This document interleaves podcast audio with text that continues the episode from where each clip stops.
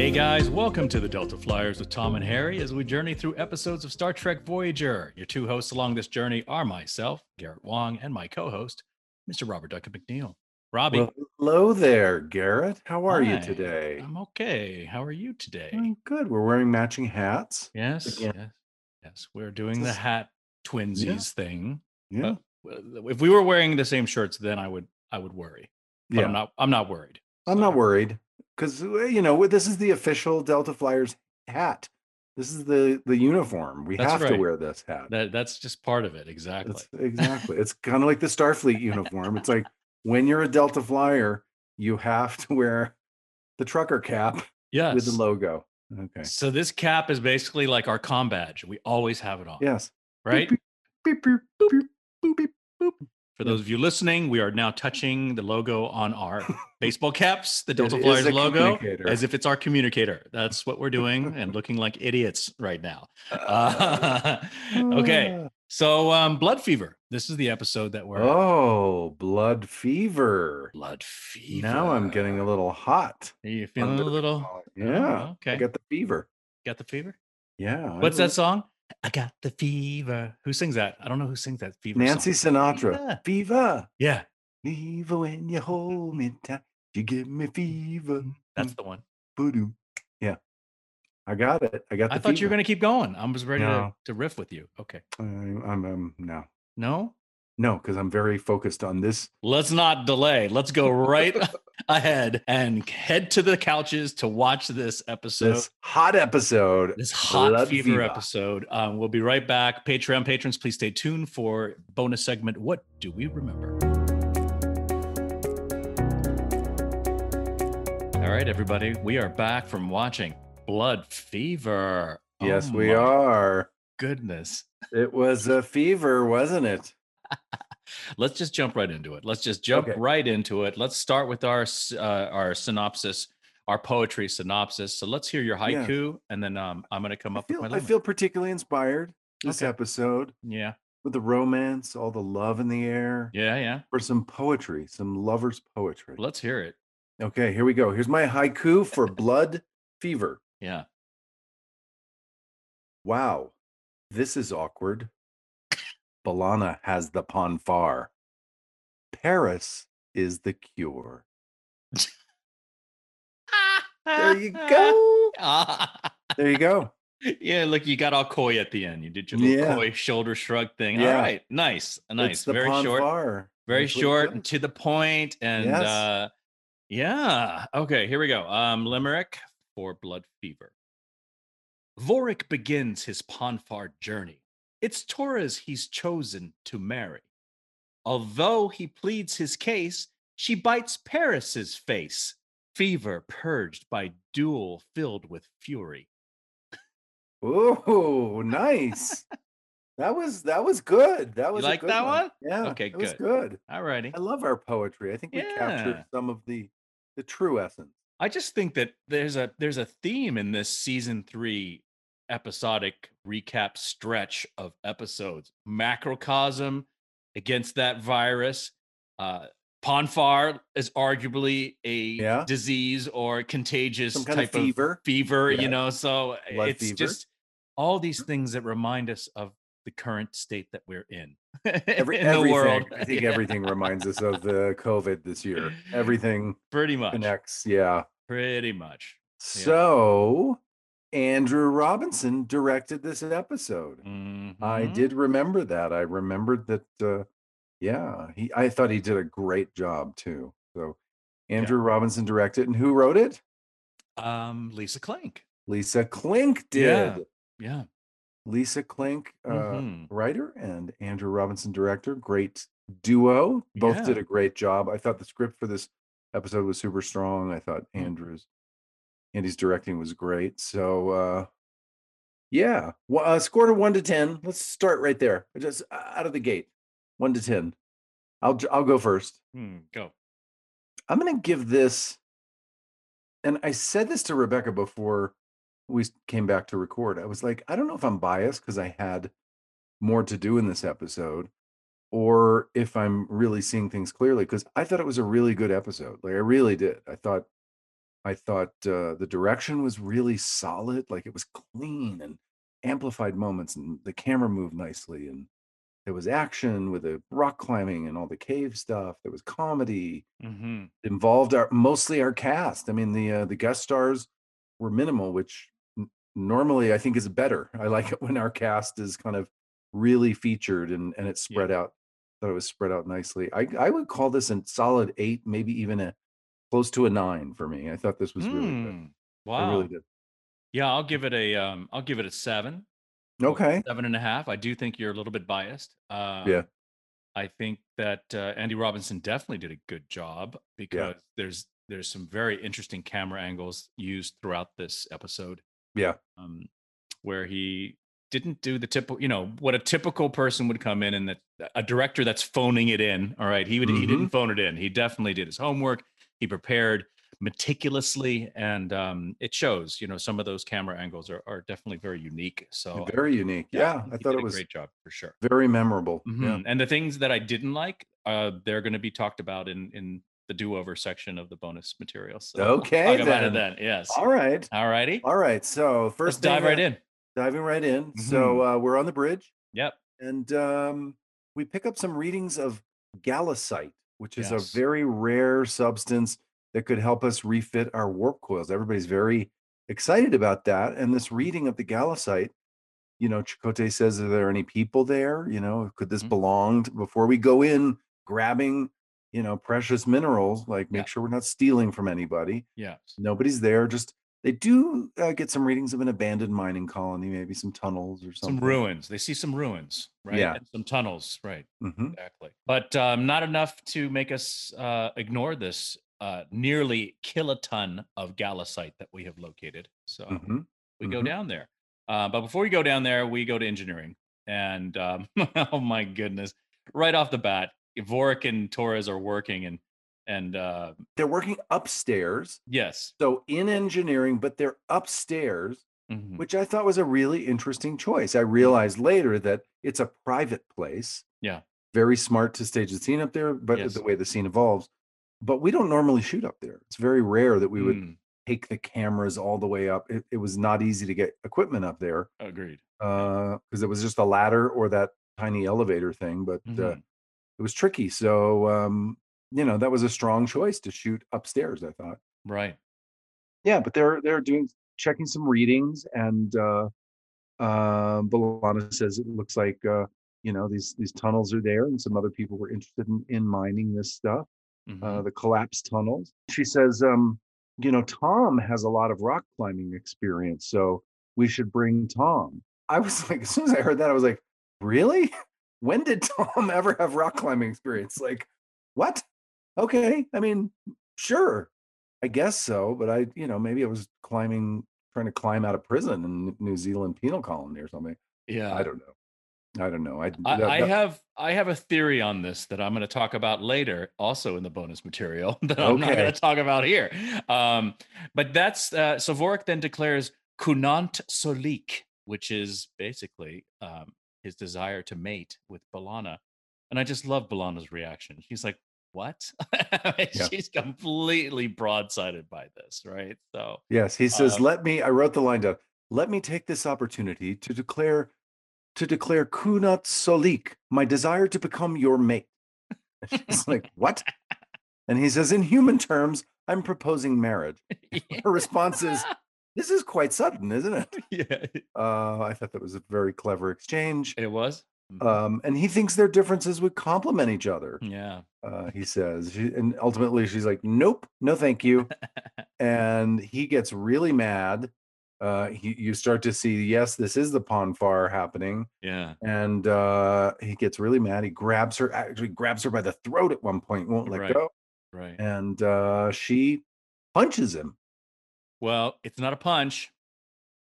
It's It's the it's the old the old palm of the yes, the palm Yes. of the hand right up to the chin, uh, which ended up dislocating his jaw Mhm. actually. Mhm. So um, you know, but that's what he gets when he grabs somebody uh, uh, um, that obviously is not interested in being grabbed by him. That's you Um, get. That's right. that's what you get. Yeah. You don't grab You- people. You don't just grab random people just to say, No. look, you're going to marry me. And if the other person doesn't want to marry you, then Yeah. you're going to get a hand palm to your chin, you know? So that's what, Yep. That's what Vorik gets. A little hand That's what he gets. Ends up in sick bay. hmm He ends up down in sick bay, dislocated jaw, like you said, and Yeah. uh, and um, and uh, so B'Elanna's down there to check on him, and then and then the doctor asks them if uh, you know he could have some privacy, Right. and uh, he starts to ask, you know, Vorik some questions, and uh, he he says that you know this Pon farr is a severe imbalance in his brain chemistry. That's what's going on, Right. and that you could die from this. That Right. uh, if he doesn't deal with it, if he doesn't somehow figure out a way to let this run its course in a healthy way, an outlet for this, we'll find out later Yeah. some solutions, but he's got to deal with it or he could die. And it's interesting that, you know, they talk about how private the Vulcans are about this whole thing. Like they just don't even want to talk about this to anybody. Like they just want to keep this to themselves. And and Mhm. everything the doctor tries to um, suggest to Vorik, you know, he kind of just shrugs it off and, and doesn't want to have any of it. And Yeah. um, he eventually just he, he raises his voice, and clearly this is the effects of Pon farr. And Vulcans Yeah. don't scream and yell like that unless something's going on with them, and it's usually Pon farr that that causes the type type of emotional outbursts um, that Yeah. we see. So Vorik finally convinces the doctor that he is going to try to use meditative techniques to deal with the Pon farr, because you know option number one finding a, per- a person to be the mate did not work so option two would be to use these meditative techniques so the doctor agrees he puts a, a cortical what does he put on him he puts a cortical stimulator cortical Yeah, monitor. a monitor He a monitor it's a yeah cortical monitor, and that Mhm. you're confined to quarters. right And one thing that happens in the scene I love is when uh, Vorik says to the doctor, "You know, I hope Lieutenant Torres is not too upset with me." And the doctor's response was, "Well, with Lieutenant Torres, upset is a relative term." yeah, Yeah. that was a good line Yes. good job Lisa Klink good job Yeah, good yeah. lines in this episode. yeah for Um, sure So then the doctor asks Tuvok. He consults with Tuvok. Right. This is after And- Vorik is left. Of course, Yep. Vorik is gone. Now he's in the office portion of the uh, sick bay. Right. hmm A little time jump, and the doc has asked uh, Tuvok to come down, and and uh, Tuvok says, you know, he he cannot talk about this. Yeah. Uh, um, he can't divulge Vulcan secrets, and he doesn't know specifically what's happened with uh, Vorik so far. So for multiple reasons, he can't talk about it. And the doctor is getting frustrated, and he says, you know, you Vulcans are are almost Victorian in your attitudes about sex. You know, you're super uptight about this, and Mhm. this is a natural biological function. Like, why can't you talk about it? It- that it's logical to talk about it. So the doctor Yes. even uses Vulcan, um, you know, uh, terminology. He's saying it's logical to to talk about something that's natural. And then that's when Tuvok says there is nothing logical about the Pon farr. Right. It is a time when instinct and emotion dominate over reason. It cannot be analyzed by the rational mind, nor cured by conventional medicine. Anyone who has experienced it understands that it must simply be followed to its natural resolution. 3 Mhm. options. Three options. Number one, taking a mate. Number two, ritual combat. Number three, intensive meditation. So meditation is the path that That's Vorik what he's doing. chosen. Yes. Yeah. Yeah. And Tuvok uh, says, you know, please don't interfere with this, doctor. Right. Please, you know, let, me him do his care of it." yeah let it let it run its course basically Yeah. right then we jump to the transporter room we have neelix tom and B'Elanna ready to go and boy is B'Elanna ready to go she It's like she had a whole pot of coffee and ran in here. yeah And by the way, you know, all of them are in these fancy uh, silver, shiny, spandexy kind of climbing suits, these adventure suits. that right what did those up. remind you of I don't know what. that episode where tuvok had to train the maquis recruits and they were wearing those kind of oh, similar yes. That's what very you guys similar. are wearing. You guys got Oh. you repurposed. I mean, they're not exactly the same, but I'm sure they used those and just kind of add a little that that extra stitching or whatever. Yeah. yeah. It's Oh, I, I didn't recognize that. That's Mhm. interesting. Yeah. Yeah, we're all in our climbing suits. We've got some ropes with us. You know, uh, Neelix is there with us. why? Because he worked in the mining uh, a mining colony. Is that what she said? She said something like Neelix, you know, uh, and Lieutenant Torres talked to Neelix. He may have some experience with this or something like that. Yeah. So Neelix is along. Right. Neelix is along. I don't know about his climbing ability. Clearly, Tom Paris has a lot of climbing ability. Uh, you know that we've all we all know about how a climber he is. Um, I cannot wait to talk about bonus uh, material stuff right now. I have so much to talk about this. My goodness. so we talked to Johnny Phillips a couple weeks ago, Hmm. and he, um, I think I maybe I had talked to him. I don't know if it was when we were talking, but I recently anyway. Johnny had said to me that he was a big climber before Voyager. He actually was seriously into rock climbing. Like he was that was his main hobby. Is he would go Yeah. out uh, when he lived back east and do all this rock climbing. And he had gotten very advanced in that, and then he took a fall and got Hmm. quite hurt, and he stopped. Like full stop. He decided, you know, this is something I could die doing, and so that's interesting. I didn't put that together, but yeah, Neelix is uh is part of the climbing team, which is probably he was probably the most in real life the most experienced with climbing of all of us because I'd never done any of that. So Speaking of real life and Ethan Phillips, yes, did you know that when he was in seventh and eighth grade, so middle school, he was on the football team? I, I think I remember that. Yeah, Yeah. And Yeah. he, you know, my thought would have been, all right, maybe he was running back, right? Or something like that because of his stature. No, he was an offensive guard. was he He was, really? he was offensive lineman. And he told me that he loved it. And the That's problem funny. was because when you're in seventh and eighth grade, everyone's about the same size, right? Yeah. But then once high school came around, everyone else on the offensive line got bigger and he remained the same size. He didn't get any That's funny. bigger. And so therefore he couldn't continue his his football Yeah. playing career. But he told me he loved it so much. So That's funny. He's had he's he's a hobby guy. Yeah, he is. Ethan Phillips. He he uh during Voyager, sorry to sidebar here a bit, Sure. but during Voyager he played saxophone. Yeah. He took started playing saxophone, took saxophone lessons and became very very good at it Mm, and played uh you know um like open mic nights or something jazz nights at a club in town eventually. so he cool. did hang gliding with Tim Russ. He and Tim Look at that. did uh, all the hang gliding. That was a big thing for them, and the rock climbing, and yeah, yeah. Ethan has always been a. He'll get he'll get into some hobby, and he will really obsess about it. He hang glided with Tuvok. Yeah, those guys were were hang gliding. You don't Tuvok remember and that? No, Tuvok Yeah. and Neelix hang gliding. I'm a little bit jealous of that pairing. You know, I, I think that we need to actually we have done something athletic together. What do we do? We skied together. Oh, we did. That's right. We've Yeah. been skiing together. We've That's skied true. together. Um, in Utah, we skied together. That's this was right. during um uh was it Sundance during Film S- Festival. We did. Yes, Slamdance when when you were Yeah. s- yeah Mhm. in Utah and we we took uh, a day to go skiing. I remember Yeah. this. So Yeah. uh, Yeah. All right. We not hang digress. gliding. Yeah, we We- digress. okay, We let's get- digress. let's get back. let's get okay. back. So Planet Surface, Planet Surface, Neelix, planet uh, surface. Yep. Yep, Torres and um, uh, let's see, Neelix, uh, Tom, and B'Elanna are now beamed onto the surface, and they see the ruins of the colony, which obviously intrigues Paris. Paris is like, "Whoa, look at this!" And then uh, B'Elanna's like, "That's not our mission. Let's go." and then, Yeah, she's see, still she's she's High still on coffee. caffeine. Yeah, she's just all looking. Yeah. But they do notice they say, you know, these ruins are only 50 or 60 years old, but they Right. look it's strange how fast they've decayed. That seems Yes. unusual, yes, not natural in some way. Um correct. anyway, so uh, now we go into a climbing sequence where where uh they rappel into a tunnel hmm or some hole and you know collapsed tunnel or something and then the Yeah. tunnel opens up to a giant deep cavern Yes. and uh, I do remember practicing this rappelling. I do remember we had to do this ahead of time and go do some lessons on stage, come in on, on days off and, you know, work on some of the rappelling and things. I remember that. That sounds fun. I would have loved Yeah. to do that.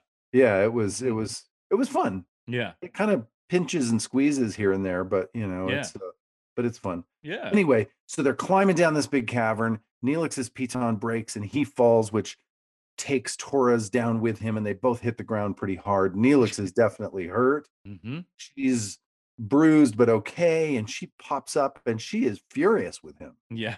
Blaming Neelix. And she's like, oh, all of a sudden, just and I'm like, calm down. Like Yeah. it's not his fault, you know. You're overreacting. You're Yeah. overreacting. Something malfunctioned, and I Mhm. go to to you know to to hold her by the arms or something and calm her down, and all of a sudden she bites me right on the face, bites Paris on the face, and he's like, "What are you doing?" After she bites bites Paris, she disappears. She's gone. She she heads off on her own, right? So then that's when um, Paris calls up to uh, the bridge, Yep. and we see Janeway and Chakotay there, and that's when they learn about what happened. And Yeah, Tom Paris says, goes, and then she bit me. and she bit me. And the like, she, She bit, bit you? you. and there's just- looks all around the bridge. Everybody's like, "What?" I'm sorry, but those are just three words. But Beltran played that just perfectly. I mean, just the way he said that, that the the pacing, the tone was right on the money. she Yeah, it was very funny. You. Yeah, I loved it. It was so good. All the reactions were great, Yeah. and uh, I and Paris even says she she seemed to be enjoying, Enjoying it it. Yeah. in a Klingon sort of way. sort of way. And you and then it cuts to Tuvok, and he's like, "Hmm, he knows what's going on. we got to start using that on our real life. You know, we, I, I- should start asking you like, wait a minute, are you enjoying this in a Klingon sort of way? You're like, no, no, no, no, no. I'm definitely not enjoying this in a Klingon sort of way. I'm just in a regular sort of way. Just though." a rare, yeah, just regularly. All right, now we're in Vorik's quarters. Yep. Okay, so um, the first thing that I noticed, I don't know if you caught this, but at one point, pretty early in the scene, Vorik says, I believe I approached her, and then turns to the left away from Tuvok. As he turns to the left, you can see his eyebrow is coming off. And they didn't Oh, catch really? that. Oh, yeah. and I've seen this, is- I've seen that before on Tuvok too. The top of um, the right eyebrow for Vorik was just kind of peels up. it's peeled off completely, which is not how it's supposed to look, right? It's supposed to be part of your skin. So um, a little bit of a uh, over undersight on the part of the. Mm. Um, I guess who would that be? detail. Who's yeah? Who would that be? The makeup department? Yeah. Yeah, But it is so dark in there. You know, it's so dark in that set. it's very dark. It's just There's a lot of dark candle. scenes, by the way. I would Very say much that so. There's yeah. a lot of dark scenes in this episode, too Mhm. dark sometimes, Mhm. I think. You couldn't see people. Yeah, well, you definitely couldn't see Tuvok later in the caves because of his darker skin, Yeah, right? I yeah. mean, he was literally just in He the shadows. disappeared, Yeah, he disappeared. You couldn't even see him. Um, so I, as as uh, Tuvok basically um, is talking to Vorik. And he says to him, I apologize for interrupting. It's my Yes. fault. You know, Yes. he's very, Tuvok totally gets what Vorik is going through, Mhm, wants to give him the space and the privacy. mhm. But he says, I, you know, I apologize, but I need to ask you um, Some a couple questions. of questions. Mm. And he, he says, Was there any physical contact? And I need you to describe exactly what happened. And as uh, Vorik goes through it, he realized he, he did touch her face and then he touched, he held on tightly and he felt like he couldn't let go. Yeah. Like he, he, he needed to not let go and he Mhm. didn't know why. He just had that impulse. Mhm. Tuvok says it was a telepathic mating bond, Yeah, a Vulcan telepathic mating bond. he was initiating a telepathic mating bond. Yes. It didn't get completed because of the the palm to the chin, right? Yep, So yep. that stopped it, but at least the beginnings of it um, were happening. Yeah. Um, and then uh, you know we jump to the cave interior after that scene, and now Chakotay and Tuvok join Paris. Neelix is sent back up to the planet's surface to Mhm. then be sent up to Voyager to be uh, worked on by the Doctor. And Tuvok and Chakotay are in those sexy little shiny silver suits Yeah, they got because the you can't. I guess you can't come to the planet unless you got your shiny silver suit on. Very important. Very important Uh, because it's dark in there. And how will you see each other unless you got a shiny suit? right. Oh, So okay. so two so Tuvok Chakotay join Paris on the search for Torres, who's run off on her own, and they do find her. They find her, and she has discovered an active power system that was Mhm. built by the colonists, and she's so excited and still on caffeine. Very proud of it too. Very like, proud. I yeah. found it. Oh yeah, I did this. very territorial and very, you know, just emotional about it, Yeah. right? So Tuvok informs Torres that she is experiencing a condition known as Pon farr. And I love her reaction. She said, Puh, what? Puh, what? She doesn't even finish it. which I almost feel like uh she would know she would know what Pon farr is, shouldn't Yeah. she? I mean, I like would, she I would think so. Yeah, it was almost like you know, it's Maybe she was little- d- a little delirious from the, you know, the effects of the Pon farr. could be 'Cause- Yeah, because later on she's losing her memory completely. Right. You know, it's really affecting her brain function. hmm So maybe, maybe All that's what was going on. okay, all right, Um, yes, and she's like, as she hears this news, she's just like, you know what? I just want to be left alone. I just Yeah. want to be left alone, which is Yeah. part of the Pon farr instinctual experience. right. Just as just as that happens, uh, the rock people appear. you call them the rock people? I called them the rock people because I didn't know who they I, were ca- yet. I call them camouflaged aliens. Is what I call them, nice. but Okay. All right. They look like rocks. They look they, like they do. Well, they're they rocks. yeah because of the coloring of their of their um their uniforms. Their Definitely uniform, rock-like, their yeah their their skin tones and facial Everything. features almost look like rocks. They blended right in. yeah the rock people. Um, the yeah. rock people appear and they've got weapons and they even ask uh Chakotay, they're like, Well, why are you armed? You know, if Mhm. you came here in peace, why are you armed?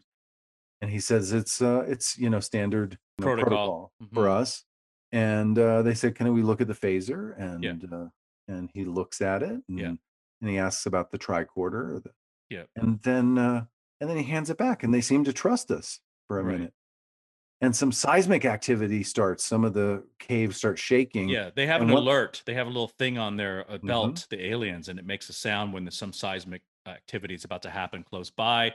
And um, very calmly, the alien says that wall is unstable. You know, be careful. Be careful. And and so there's an alien who kind of jumps um, down and realizes that a wall is about to collapse near or maybe on B'Elanna. So he tries to move her out of harm's way, but she takes that as an aggressive act and starts fighting him like just out of the blue and Yep. is knocking knocking the knocking uh, him basically unconscious it, it seems and yeah, knocks him down, grabs him his down. weapon. Yeah, it just goes crazy. She's a berserker. Um, but this is where I got a little foggy. I was like, well, what the heck happened? Because you're you start grabbing her, saying, No, no, B'Elanna.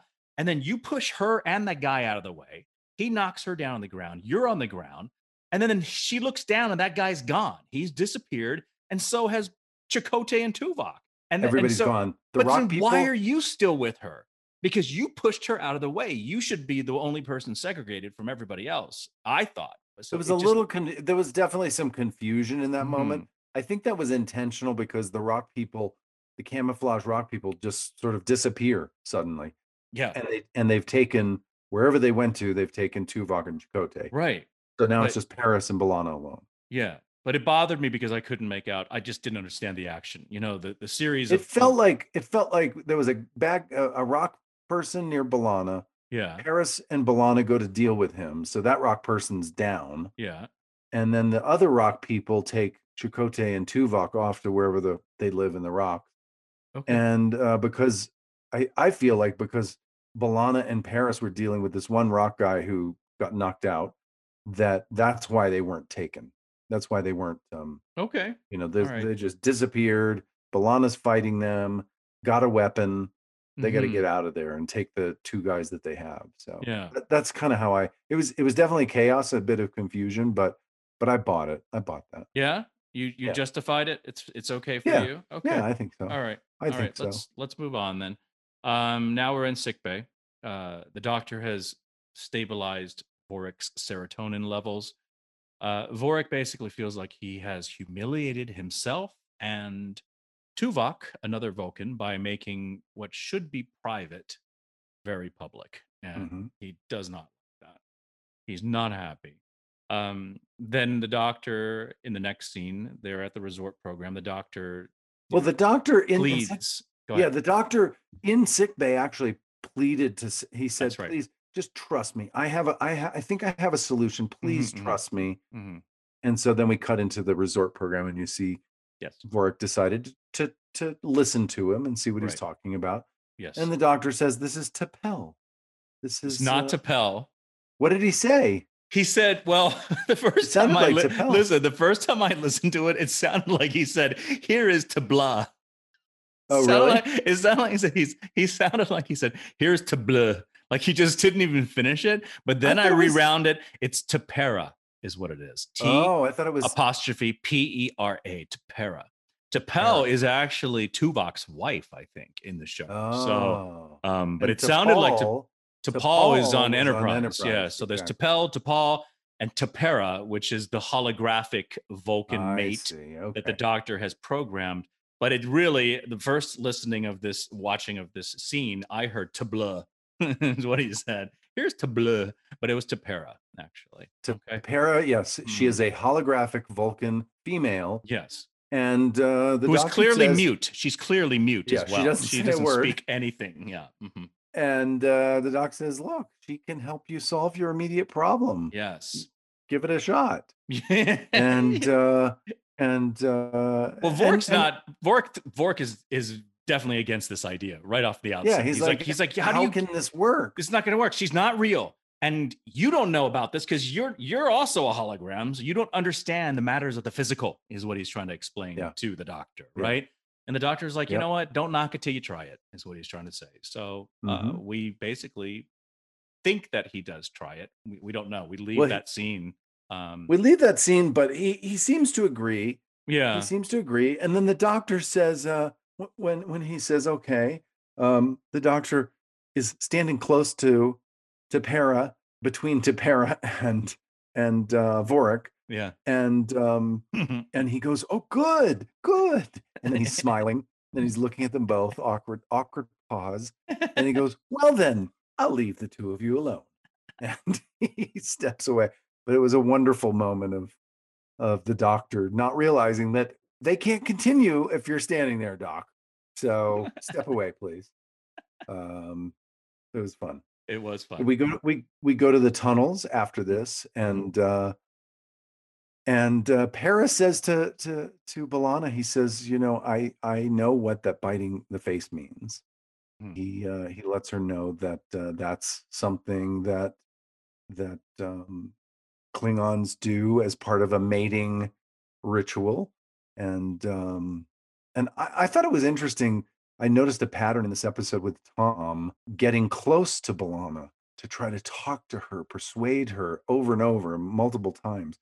But I started noticing, you know, this happening, and I was like, is he flirting? Is he testing her? Was he competitive with Vorik or something? Like, why is Um, he trying to get so intimate physically? And I don't know if it was the staging of Andy Robinson or what. I think it was the staging of Andy Robinson. And I, I like this entire episode, I kept thinking, hmm, I hope Roxanne and Robbie had breath mints or brushed their teeth bef- before We're this. very close. Good Lord, they're practically inhaling each other's air. You know, that's Yeah. how close you are. But basically, yes, we talked about this before. This is anti Paris. You are repelling the advances of a woman, Yeah. which is, uh, Yeah. you know, very honorable of you. Um, but I want to say, though, uh, this is just a random observation. With the Sims beacons, it really lights up how many dust particles are on stage Are 16 in, yeah. in the air. It uh, to the point where it looks like it's raining. You know what I'm saying? It looks like it's rain. That's how much dust and debris is just floating around on stage 16. I'm just wondering how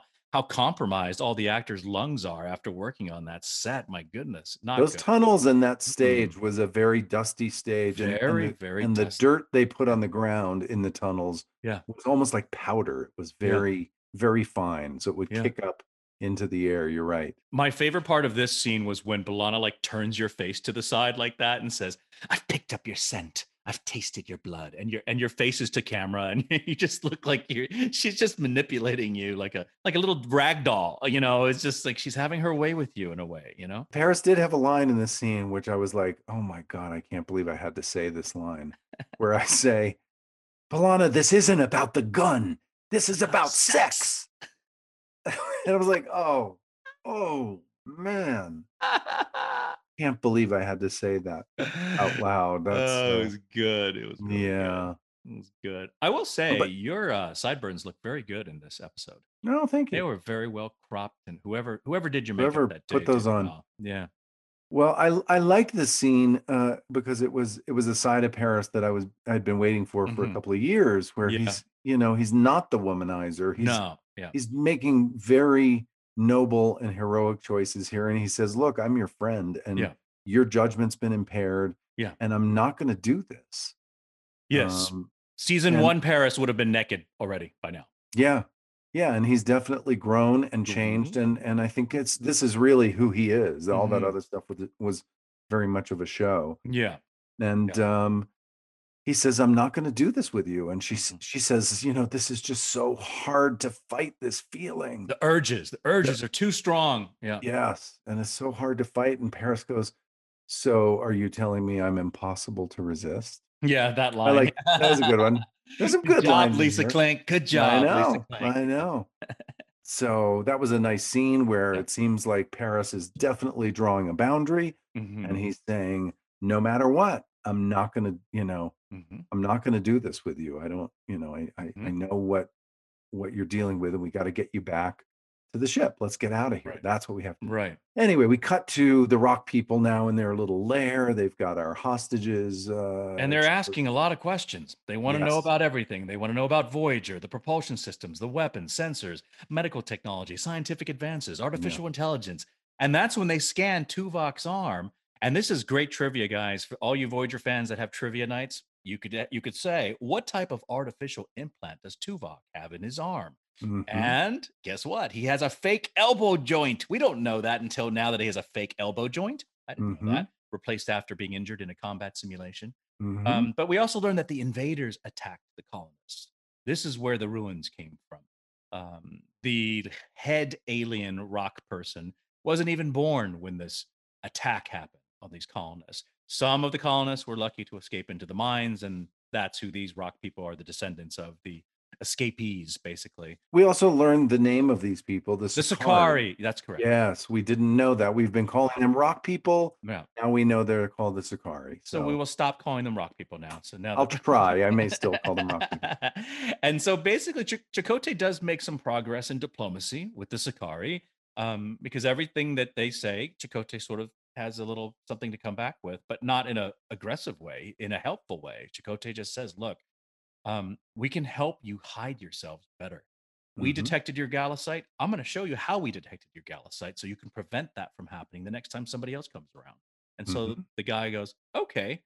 you're going to be monitored the entire time that you're helping us do this, but well, we're game to hear what you're going to show us. So Yeah. um, there seems to be I, some. and I like these aliens because they seem, you know, so often we we come to a planet and there's always some bad guy or something, you know, somebody pretending to be nice, but they're not really nice. Yeah. And this feels like some aliens, I gotta say, on this planet that are that are fundamentally good people and nice people. and, Yes. you know, they're just scared because they Right. have been attacked by some invaders. Yeah. Which those details will come up later in the Mhm. episode. But Mhm. but uh, they're scared to be attacked again but they're good people so i, th- I thought that was uh, i thought that was really really uh, cool to see these kind of aliens refreshing.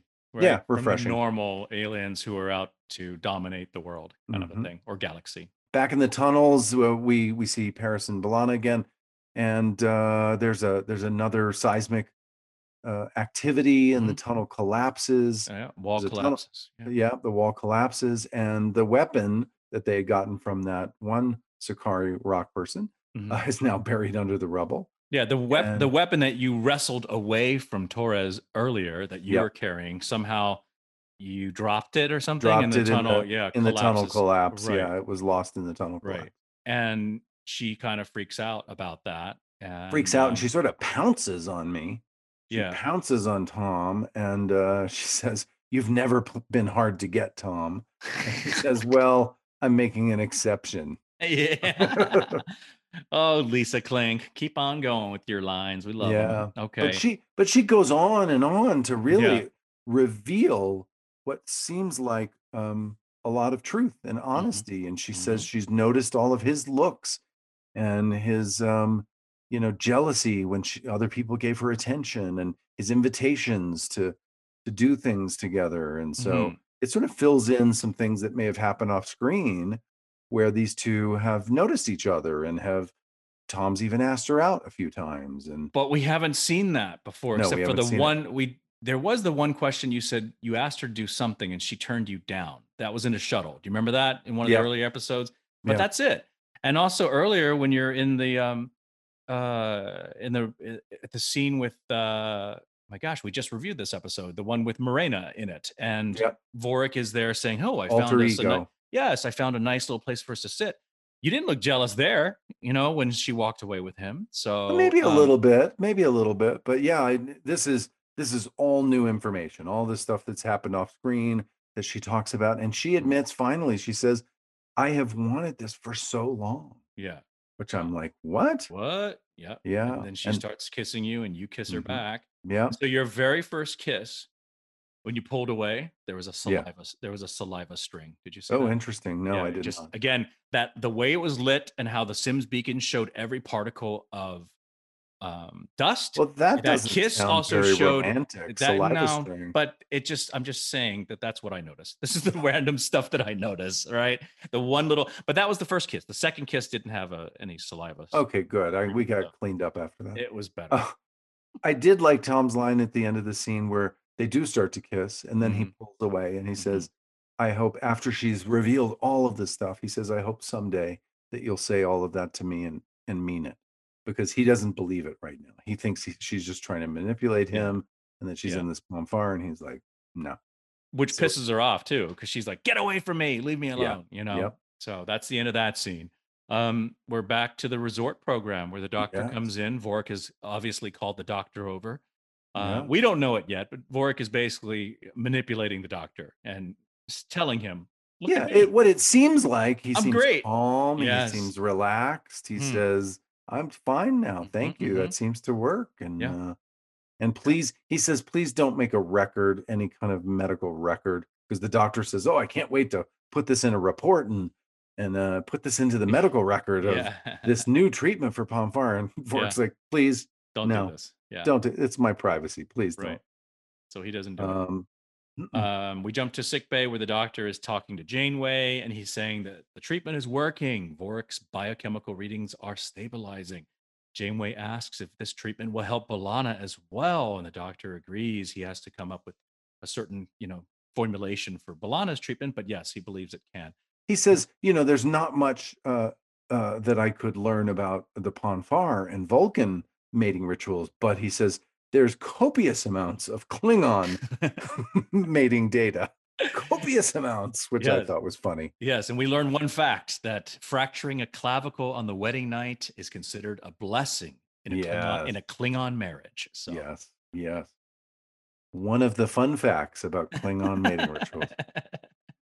Um, so now we go back to the tunnels, Yeah. and B'Elanna is she's in bad shape. She's very weak. She can't even remember what's happening. Well, she's it looks like she's been passed out or something because she kind of wakes up. She's very disoriented. She doesn't remember anything that happened before. Yeah. And then all Yeah. of a sudden, Chakotay breaks through the rubble to rescue Tom and and uh, Torres. And um, so, upon reaching the surface, the team is trying to uh, hail Voyager, but there's no response. So we're a Mhm. little perplexed by this.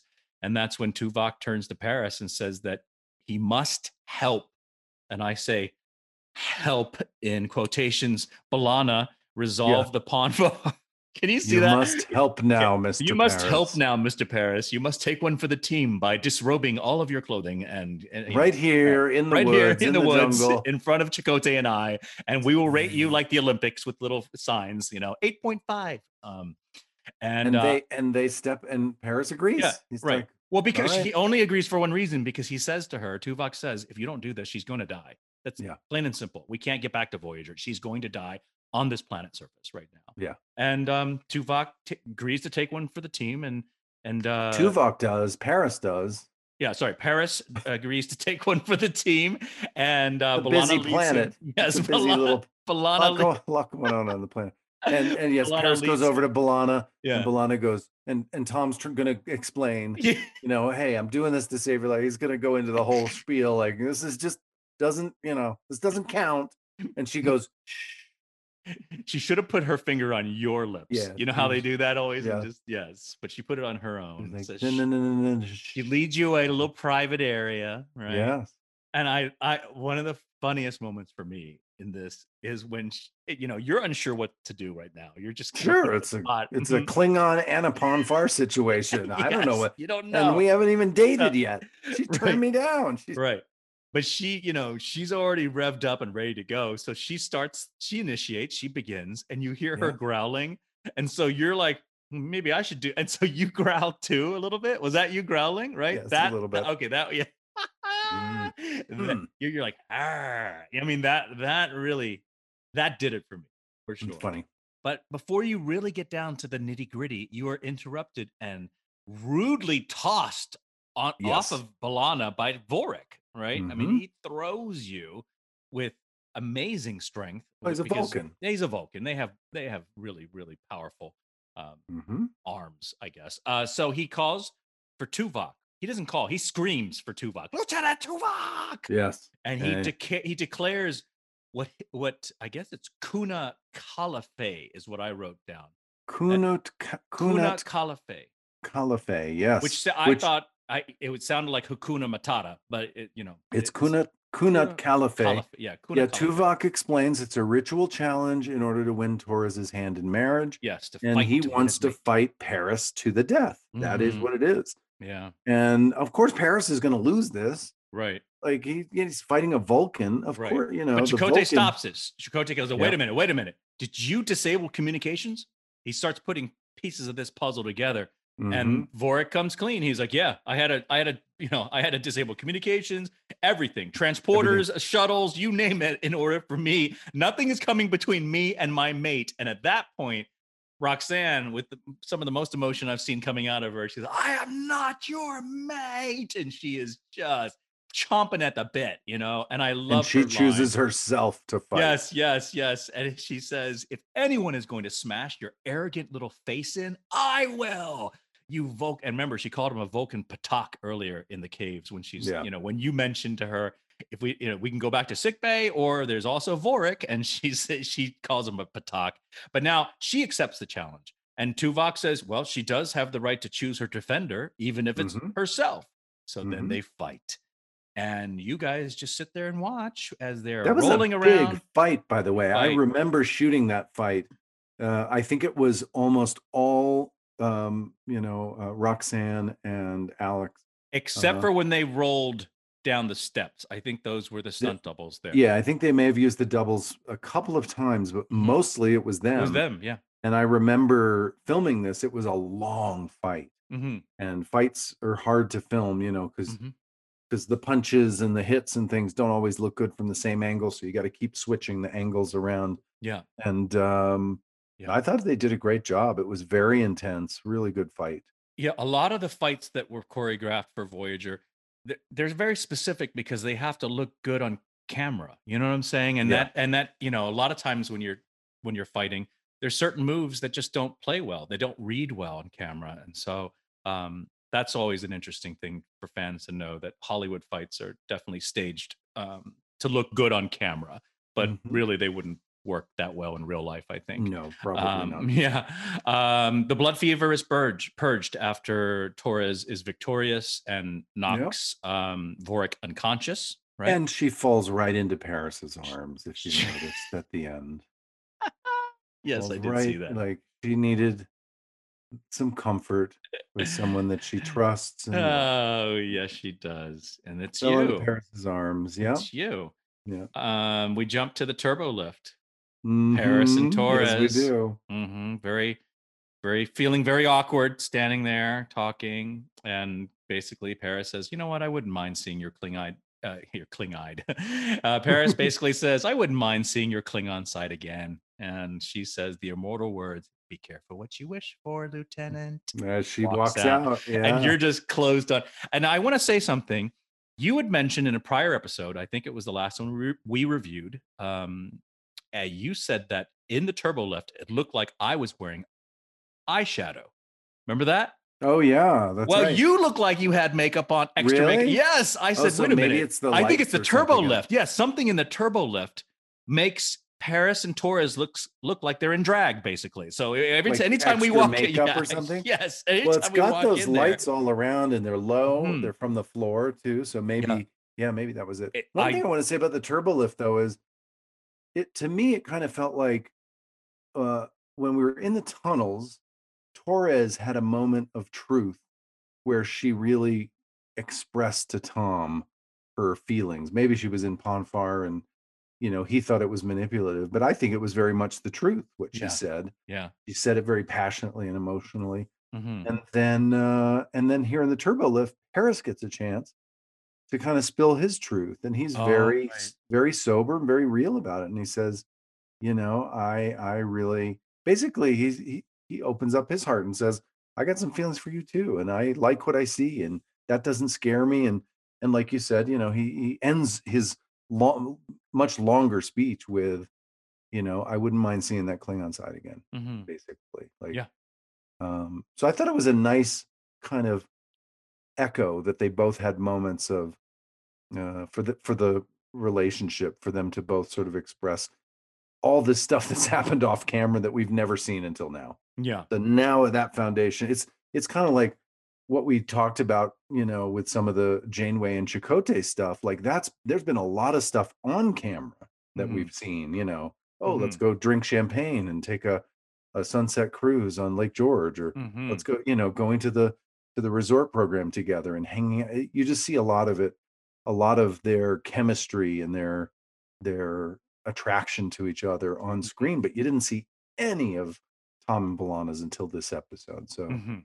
um Yeah. yeah anyway i thought that i i i really like that that turbo lift scene and it was i realized the second awkward conversation after a situation like this because he had it uh, paris had it with the captain after in threshold at the end after Oh. he had kidnapped her and taken her to the planet and they wake up in sick bay and he had a little awkward conversation there There you now go. he's having another awkward conversation You are the king of awkward conversations, Tom Paris. yeah and then we have a nice little scene a moment at the very end hmm we go back to the planet and they're helping the uh the Sicarians uh you know hide from these invaders and they come upon a skeleton and they realize it's a Borg. Yeah. Yeah. So It's- they're, they're clearing away the ruins, and Chakotay shows Janeway, look, while we're clearing away the ruins, uh, we found the remains of one of the invaders who Yeah. destroyed the colony. And then, of course, we see it's a Borg skeleton. Yep. Dun, dun, dun. So this is the first introduction of the Borg into our part of space. Yeah. Yeah.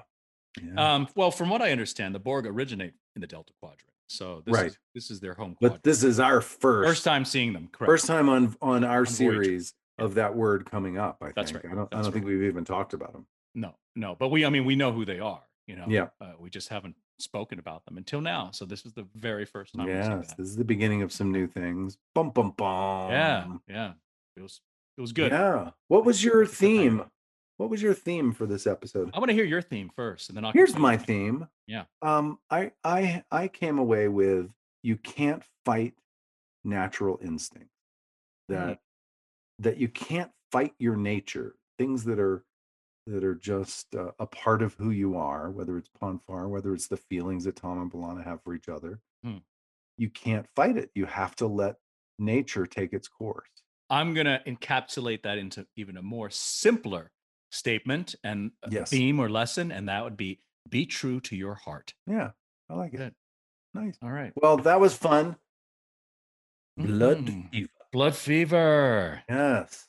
All right. Thanks, guys. Yeah, for tuning in. Join us next week when Robbie and I will talk about the episode Unity. Unity. Ooh. Yeah. I like that name. I like one name episodes. Those- Unity. I know the director of that episode. Really? Okay. Yeah. That's me. Oh, that would be you. I directed. Awesome. Thanks, guys. See ya.